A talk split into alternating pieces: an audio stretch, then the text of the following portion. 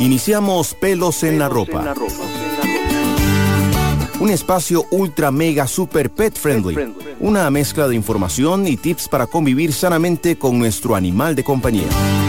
Sofía y Diana con toda la información en Amplify Radio 955. Pelos en la ropa. en la ropa.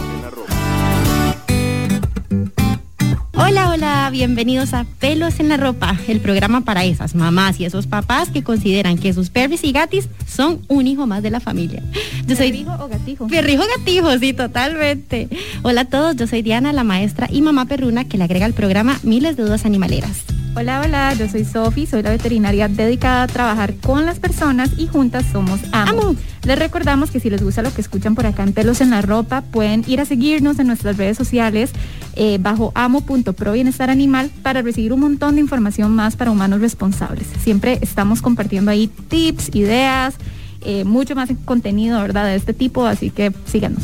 Así es, Sofi. Y bueno, el programa de hoy a mí me tiene emocionadísima. Claro. sé que a vos también y que creo que los que nos escuchan también van a estar muy emocionados porque va de la mano con mañana, que es el Día del Niño y la Niña. Y bueno, quisimos tocar un poco este tema porque sabemos lo lindo que es que los peques se relacionen con perros, con gatos, es una cosa divina.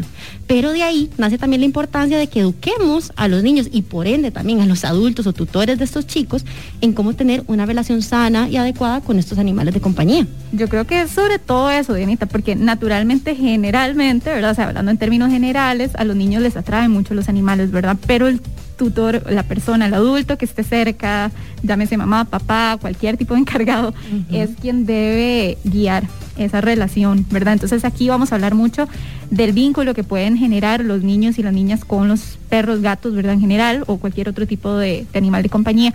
Pero sobre todo ser muy enfáticos en que los adultos tienen que estar presentes. Esto es súper, súper importante para evitar accidentes, para mediar la situación, ¿verdad? Y que de nuevo los niños gocen de esta hermosísima y, beneficiosa relación que pueden tener con los animales de compañía. Así es, Sofía, es que los chicos aprenden con el ejemplo. Dentro de muchos otros factores, el ejemplo es clave dentro del aprendizaje social.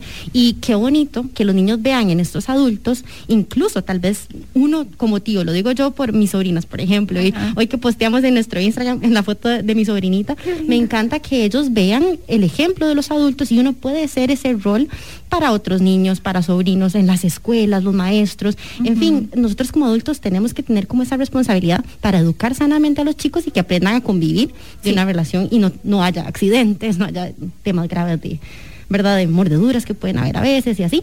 Pero bueno, Sofi, creo que es muy importante hablar sobre los beneficios tan lindos que existen de la peluda amistad de estos eh, compañeritos y que puede haber con los niños.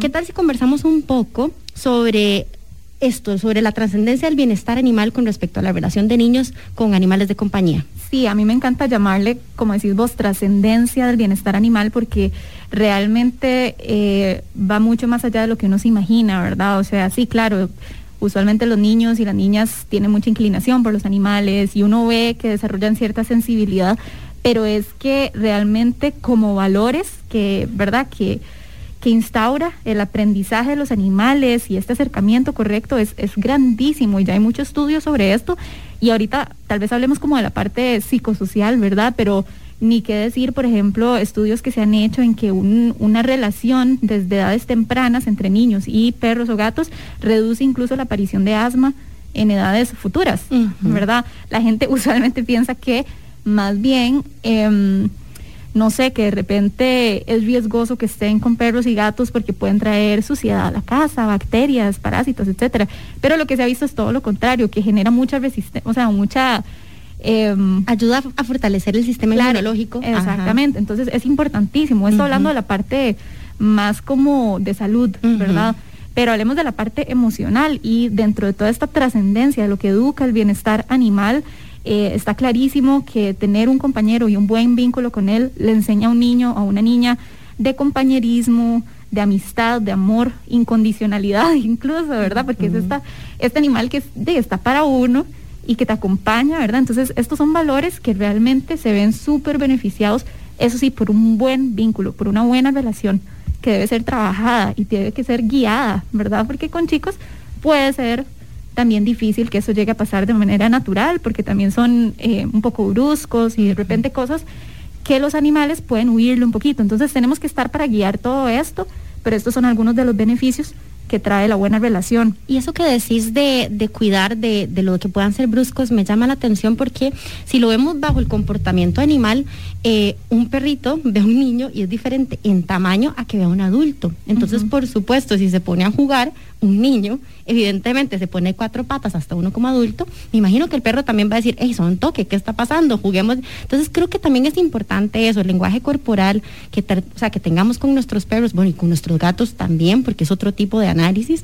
Eh, creo que es muy importante enseñarle a los chicos que son perritos, que no son un peluche, que no son algo para montar o algo para llegarle al cuello y agarrarlo, porque tienen toda su... Eh, ¿cómo se llama esto? La, ¿Cuál era lo, lo de la historia? Eh, sí, como, eh, o sea, ellos perciben también a los chicos de cierta manera, claro. ¿verdad? El hecho de que sean de su tamaño puede llegar a intimidarlos bastante, el hecho de que los chicos vuelven a verlos a los ojos, ¿verdad? Directamente es súper intimidante para un perro, sobre todo para un gato. Uh -huh. Entonces, todo eso que vos decís del lenguaje corporal, interacción, es súper importante y es parte también de los aprendizajes de un niño cuando comparte con, eh, con animales, que es también como tener esta sensibilidad hacia un ser vivo, de saber uh -huh. cómo interactuar, cómo aproximarse, cómo ser gentil, ¿verdad? Y tomar en consideración eh, los sentimientos de otro ser vivo, ¿verdad? Todo eso es importantísimo. Eso me encanta. De hecho, empatía, ¿verdad? Por ahí va un poco también esa, esa sensación de que debemos considerar al otro como, como individual y como algo que merece respeto, alguien que merece el respeto. Eso me encanta, Sofi. Y también de la mano con eso, creo el sentimiento de responsabilidad, uh -huh. que es algo demasiado importante de trabajar con los chicos, porque eso les ayuda mucho a generar ellos su propia independencia y a donde vean que pueden ser capaces de colaborar en, qué sé yo, servirle la comida al perrito, acompañarlos durante el paseo, cepillarlos, es decir, que se les pongan tareas en ese sentido y que tengan, además de no solo beneficio al perrito, sino que se benefician ellos por esta relación uh -huh. tan bonita de, de algún tipo de juego, lo que sea, nos fortalece este vínculo y por ende beneficia al bienestar del animal. Sí, sí, sí. Eso que decís de responsabilidad, bueno, nos vamos a dedicar en la segunda parte a conversar un poco más de eso porque también muchos adultos malinterpretan esto diciendo quiero enseñarle al chico a tener eso, eh, como esa sensación de responsabilidad, que aprenda, ¿verdad? Y está muy bien, o sea, definitivamente es uno de los valores, ¿verdad? Que el tener un animalito nos fortalece pero hay que tener cuidado porque son chicos. Exacto. Entonces ahora más, en la segunda etapa del programa, vamos a hablar un poco de esas responsabilidades que un niño, dependiendo de su etapa, puede ir asumiendo. Que eso es súper, súper importante, pero bueno, lo vamos a hablar ahorita, pero sí. ¿Qué más? No sé, autonomía, paciencia, o sea, hay montones paciencia. de valores, sí, que desarrolla el hecho de convivir sanamente con un perrito y un gatito. Totalmente, paciencia. Y yo creo que también hay algo muy importante y se, y uh -huh. se relaciona a la parte de, de, vivir en comunidad. El hecho de tener un perrito o un gatito nos ayuda a entender el núcleo familiar, cómo puede desenvolverse con otro tipo de especies, puede entender cómo relacionarse con perros o gatos de los vecinos, o si nos encontramos en otro lugar, o incluso sería lindísimo aprender a educarlos en cómo interactuar no interactuar con fauna este, silvestre, en fin, eh, es como este primer paso para poder educar en todo más allá. Hablemos de eso un poco, que a mí me interesa montones, Dianita, porque vieras que estábamos hablando de esto vos y yo previamente, ¿verdad? Y dijimos, tema de mordeduras dejémoslo para un programa aparte porque uh -huh. es súper amplio, uh -huh. pero efectivamente hay que educar mucho a los chicos y hay que estar siempre presente cuando interactúan con un animal, independientemente de que sea de nuestro núcleo familiar o del vecino, del familiar. De hecho, la, la mayor cantidad de, de mordeduras aquí en Costa Rica ocurren de perros del propio núcleo, es decir, de la familia o conocidos de alguna forma. Entonces quiere decir que estamos bueno, me atrevo a, a, a, tirar este dato un poco, pero son animales de la familia que quizás nos desprevenimos, ¿verdad? Y dejamos que interactúen solos y eso siempre es un riesgo. Uh -huh. Hasta niños más o menos de 10 años deberíamos estar presentes en esas interacciones siempre y sobre todo guiarlos mucho, ¿verdad? Entonces, ahora que mencionas esto, me gusta siempre hacer énfasis en lo que nosotros en AMO llamamos buenos modales caninos, que es cómo, eh, cómo le enseñamos a un chico a conocer un animal nuevo o acercarse a un animalito. Entonces, es aquello de que el adulto siempre tiene que estar presente, tiene que eh, enseñarle al chico o chica eh, que debe preguntar si se puede aproximar al animal, ¿verdad? Porque no es obligación del perro o el gato recibir cariño, no lo es, y muchas veces se siente amenazado, atemorizado, etcétera. Entonces, siempre preguntar, el hecho de no dar abrazos, porque esto lo reciben ellos como algo eh, muy, de nuevo, intimidante, ¿verdad? No es una forma de aproximarse natural para ellos, ¿verdad? Entonces, ¿cómo extender el puñito? No la mano, no con los deditos abiertos, porque esto puede ser un riesgo de que le muerda un dedo, sino el puñito a cierta distancia del animal, permitir que el animal sea el que decida acercarse, nunca nosotros. Esto aplica también para adultos. Eso es muy importante, y pongamos mucha atención porque si bien esto es lo que queremos que los niños aprendan, ocupamos nosotros adultos aprenderlo para poder enseñarle a los chicos. Y porque muchas veces yo pongo atención en esto y somos pésimos. Somos pésimos, como adultos somos muy malos en esto, porque ¿qué pasa? Y, me, incluyo en este saco de hay perritos que usted dice, me les quiero quitar, quitar eh, tirar, encima, son preciosos, parecen un peluchito, pero nunca sabemos cómo va a reaccionar, si está en un buen día, mal día, si tiene algún dolor, si está como a gusto en el espacio o tal vez está asustado de antemano, ¿verdad? No sabemos si a la persona le interese o le guste o no que otra gente interactúe con su animal. Acuérdense que no es responsabilidad de ningún perro o gato caernos bien, dejarse acariciar, nada. O sea, entonces, bueno. Ellos tienen su libre albedrío, que eso es súper importante recordar siempre. Y claro, eh, puede sonar como gracioso dentro de todo, pero es muy importante. Y segundo, mediante estos consejos evitamos finalmente mordeduras. Entonces, sí, muy, muy básico, ¿verdad? Totalmente. Yo creo que sí quiero reforzarlo, Sofi, que nos queda muy claro. Adultos, nosotros aprendamos y eduquemos a los chicos en eso que nos recalcó Sofi. Pedir permiso al propietario o al tutor del otro animal, si puedo tocar o no, entender si el animal quiere acercarse a mí o no, y si se quiere acercar, acercarnos con el puñito Acercamos el puñito, deditos cerrados, ¿verdad? Y una vez que el animal claramente nos demuestre que sí quiere interactuar, le enseñamos al chico a tocarlo en zonas no, no atemorizantes tampoco, porque ¿qué solemos hacer? Nos vamos directo a la cara. Imagínense una no sé, un gigante dos veces más grande que nosotros que nos va a saludar y nos toca la cara. Es como el chiste de la tía que le llega a uno a apretar el cachete, ¡ay, calando! Todos tenemos ese recuerdo súper molesto. Entonces, porque a un perrito le va a gustar que lleguemos y hagamos eso, y menos a un gato, que son realmente súper precavidos, ¿verdad? Entonces, tomémoslo en consideración. Eso también es empatía y ciertamente tenemos que educar a los chicos porque como decíamos ahora, desgraciadamente son muy susceptibles a mordeduras por todos estos factores que decimos. El contacto visual, eh, que no saben reconocer estas señales de alarma. De hecho, los niños usualmente ven em, como eh, el exponer los dientes, lo ven como una sonrisa hasta cierta edad, por ahí de, ¿qué sería? Tercer grado, segundo grado, por ahí, esos son siete, ocho años, ¿verdad? Más o menos hasta esa edad ellos lo empiezan a ver como como si el perro está sonriendo, les hace gracia. Y realmente están exponiendo sus dientes, se están avisando. Y perdón, estoy yéndome por la tangente y ya casi vamos a comercial, pero esto quiero también recordar em, que una muestra de esas de un perro un gato nunca se castiga. Es decir, cuando un perro gruñe, cuando un perro eh, deja claro que no quiere interactuar, que está asustado, etcétera, eso no se castiga, se agradece. Claro, porque en ese caso él está avisando, hey, aquí estoy, estoy dentro de mis señales de la escalera de la agresión, ¿verdad? Estoy diciendo, no me siento a gusto, respétenme y por ende debemos respetarlo. Claro, es su señal y nosotros entonces tomamos otra decisión, alejamos al niño, decimos, no, démosle un espacio, ahorita no quiere, cambiamos. Me encanta. Entonces, bueno, Dianita, ¿qué te parece si vamos a una pequeña pausa y volvemos para hablar esos tips sobre eh, las responsabilidades que pueden tener los chicos según su edad? Me encanta. Síganos escuchando. Somos Sofi y Diana de Amo y ya casi volvemos. Ya volvemos a Pelos en la Ropa por Amplify Radio. ¿Busca un analgésico natural para su mascota? Impirín del laboratorio Himalaya brinda un alivio seguro del dolor y la fiebre. Por sus ingredientes naturales, Impirín es un analgésico y antiinflamatorio seguro y efectivo para perros y gatos. Pregunte a su médico veterinario sobre el uso de Impirín, de venta en clínicas veterinarias. Teléfono 2241-3736. Hola, ¿qué tal? Soy Jürgen Ureña y junto con Emma Tristán nos inventamos y nos metimos en la aventura de la telaraña que es un programa de radio que intenta llevar a personas importantes de las artes y las ciencias y compartir un poco sus conocimientos, enredarnos un poco entre sus ideas, conversar, pasarla bien. Eso es la telaraña y eso les ofreceremos todos los lunes a las 7 de la mañana en Amplify Radio. Amplify Radio 955 la voz de una generación. Volvimos, Volvimos. Pelos en la ropa por Amplify Radio. Hola, hola, bienvenidos de vuelta a Pelos en la Ropa. Nosotros somos Sofía y Diana de Amo Pro Bienestar Animal y si les gusta lo que escuchan por acá, pueden ir a seguirnos en, en Instagram bajo amo.pro Bienestar Animal.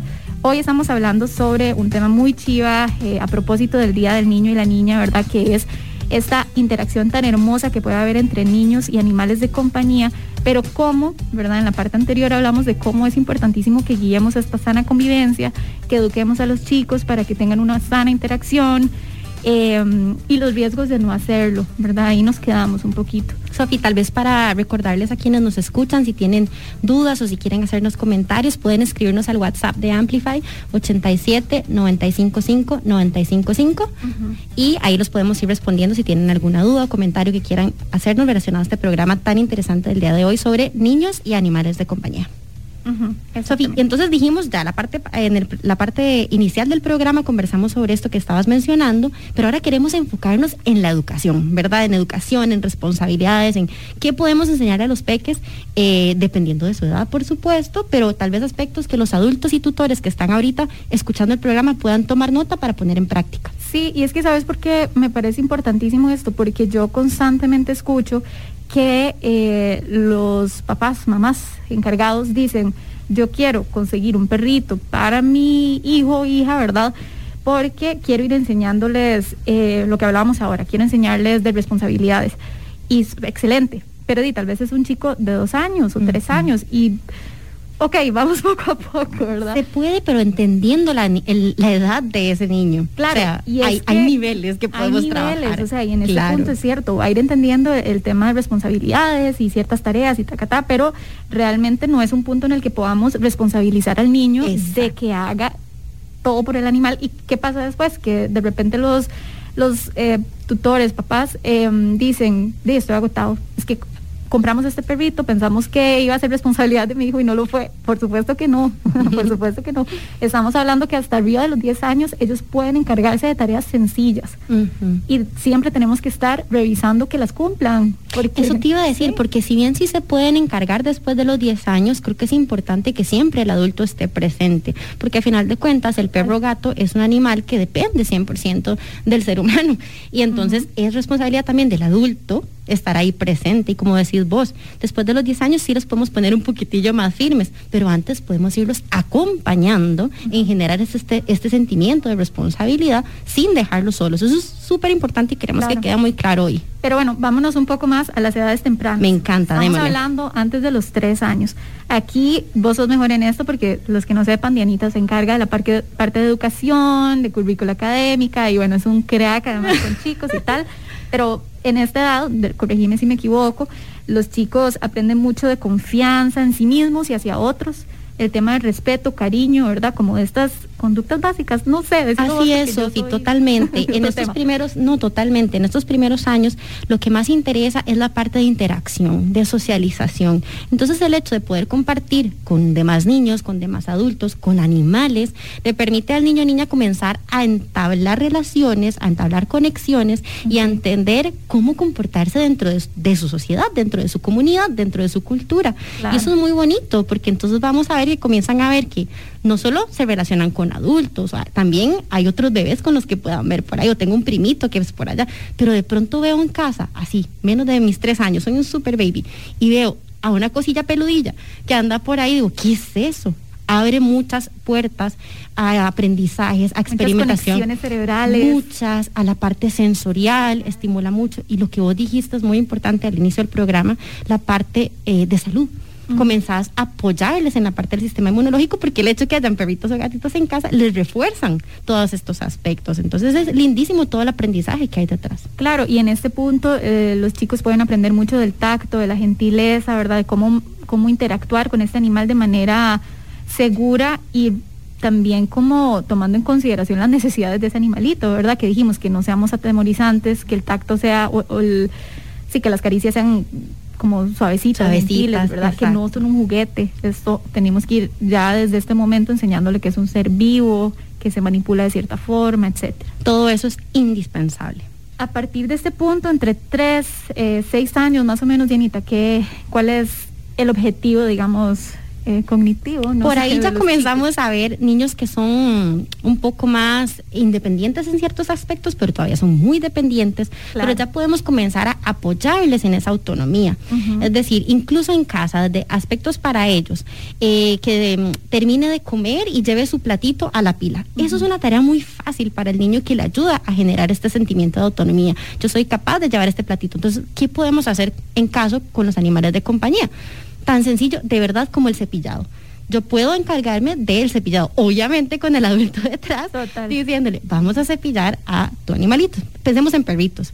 Entonces, ¿qué estamos ahí? El niño está se sintiendo esa autonomía, esa independencia de que es capaz de ayudar al bienestar de este ser vivo que está en casa y es parte de su núcleo familiar. Eso es muy importante. O, perdón, ahora que decís lo del platito, lo mismo con los platitos. Obviamente mediando el hecho de que va a tocar el plato de comida, etcétera, todo esto hay que hacerlo con mucho cuidado, pero el hecho de traer el platito, lo vamos a limpiar juntos, lo vamos a devolver a su lugar, le vamos a echar agüita o tal vez comidita, ¿verdad? O acompañarme a hacerlo, todo eso es súper importante y es, como decís vos, son los cimientos de la tenencia responsable. Exacto, y aunque no nos demos cuenta, es fascinante porque en esas acciones que estás indicando, Sofi, en los chicos estamos estimulando propiciando su motricidad. Digamos, lo que es la parte de motricidad fina, que es con lo de sus manitas, lo podemos ver a la hora de cepillar, ellos están manejando esas manitas de forma que ni se están dando cuenta que la están trabajando. Lindo. El hecho de caminar con el plato hacia la pila, estamos trabajando equilibrio, estamos trabajando coordinación, estamos trabajando la parte de motricidad gruesa divina en los chicos que uno dice, ¿qué? En esas acciones está trabajando, claro, está trabajando. Y vean qué chiva, porque entonces de la mano va con apoyar a este peludillo en casa. Sí. Según También- lo que, Ajá, perdón, dale. dale. bueno, según lo que he leído, Dianita, en este caso eh, debemos estar muy presentes en las tareas, como hemos dicho a lo largo del trabajo, pero también no asumir que el chico o la chica va a recordar sus tareas. O sea, Muy siempre importante. vamos a hacer esto juntos. Acordate que ya es de noche y entonces ahora le damos de comer, pero no, ¿verdad? Como de nuevo, muchos padres y madres a veces piensan como eh, va a ser Le el toca. encargado. Ajá, no, no es así, porque ellos, ¿verdad? No, no tienen esta noción todavía de responsabilidad de manera tan fuerte. Entonces, siempre acompañado, interacciones positivas también, porque aquí también se ve mucho que, que los chicos sufren traumas a estas edades y son importantes el resto de su vida. Entonces, siempre mediar y que sean contactos positivos. Así es, totalmente. Y ve qué lindo porque en esa etapa también estamos en la parte escolar, preescolar y los inicios de la parte preescolar, eh, escolar, ya me enredé toda. El punto es que lo que les quiero decir es que ahí estamos estimulando incluso la parte de socialización, que era lo que les decía al inicio, y es el compartir con otros, y eso es indispensable para los chiquitines. Entonces, creo que ahí ya comenzamos a tirarnos a la siguiente etapa, Sofi, que es la de 6 a 10 años, más o menos por ahí, y vemos todo esto que hemos mencionado anteriormente se va acumulando, no, lo- no decimos ya de 3 a 6 le toca esto, no, no, es como ese aprendizaje que vamos acumulando, lo vamos fomentando, le vamos dejando tareas tal vez un poquito más complejas conforme va avanzando en edad, pero le vamos enseñando a este chico que hay un ser vivo en casa que tiene sus necesidades y que también podemos generar esto que decíamos al inicio de la empatía, porque de pronto a estas edades ya escolares van a decir, mira, veo que mi compañerito tiene tal perrito en casa o veo un perrito que está en la calle, tal vez cómo puedo ayudarle. Podemos ir creando como ese aspecto de sensibilización hacia la humanidad.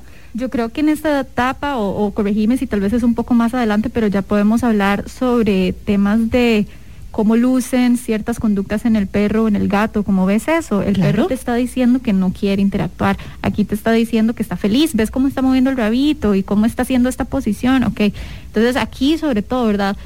Recordemos, o sea, es que es una responsabilidad si queremos tener animales de compañía, tanto nosotros como adultos, como si tenemos un niño en casa, eh, ir aprendiendo esas cosas básicas de cómo nos comunica el perro y el gato, ¿verdad? Entonces yo creo que este debe ser como el momento fuerte donde los chicos, ¿verdad? Ya empiezan como a relacionar, ver. Lo podemos Y- reforzar, Sofi, pero yo creo que sí es indispensable que lo hagamos desde incluso edades Antes. tempranas. Sí, no como, a ver, entendiendo que es un niño de tres años o de seis años o de diez años, le podemos hablar distinto. Pero es importante que desde muy chiquititos vayamos generando esta concienciación, concientización de qué es esa colita, de qué significa. gestos, por ejemplo. exacto, Lo que, llamaba- lo que decíamos ahora de cómo exponer los dientes no significa una Exacto. sonrisa, sino significa una alarma. Ujú. Ok, me encanta. Totalmente, totalmente. Y, ya muy- lo de llegando a eso tareas. como- Ah, perdón. Muy importante, Sofi, Ajá. que siempre, y quiero recordarlo por acá, Sofía ha sido muy enfática, pero que no se nos olvide, siempre, aunque tenga 10 años, ese chico ocupa supervisión. Ujú, ok. Y a partir de ese momento, más arriba de los 10 años, ¿qué, qué opinas? Bueno, ahí ya podemos trabajar cosas un poquito más, eh, directas, podemos pensar en que este chico o chica ya tiene un sentido de comprensión mucho mayor en cuanto a tareas y podríamos decir que nos ayuda inclusive en comandos básicos. Por ejemplo, ya hablamos de tareas sencillas como lo del platito o así, pero podemos pensar en que un comando básico de entrenamiento, el sentado, eso es muy bonito y eso es algo que con acompañamiento de un profesional o incluso nosotros si nos entrenamos podemos enseñarle al chico a que le enseña a este perrito a que se siente. Que me imagino que es súper bueno para la paciencia de los chicos y para uno, ¿verdad? Para uno, para los perritos, para los chicos. totalmente. totalmente. Y de ahí lo que se nos venga. O sea, de verdad que es muy importante que vayamos entendiendo toda la comunicación que podemos ir haciendo con los niños y las niñas pero creo que, Sofía, es muy importante recalcar el ejemplo y quiero ser muy enfática en eso, porque es muy importante como los chicos aprenden por medio de la observación. Y al vernos a nosotros actuar de cierta forma, ellos van a ir absorbiendo y van entendiendo cómo actuar ellos con los, con los perritos o gatitos. Sí, totalmente.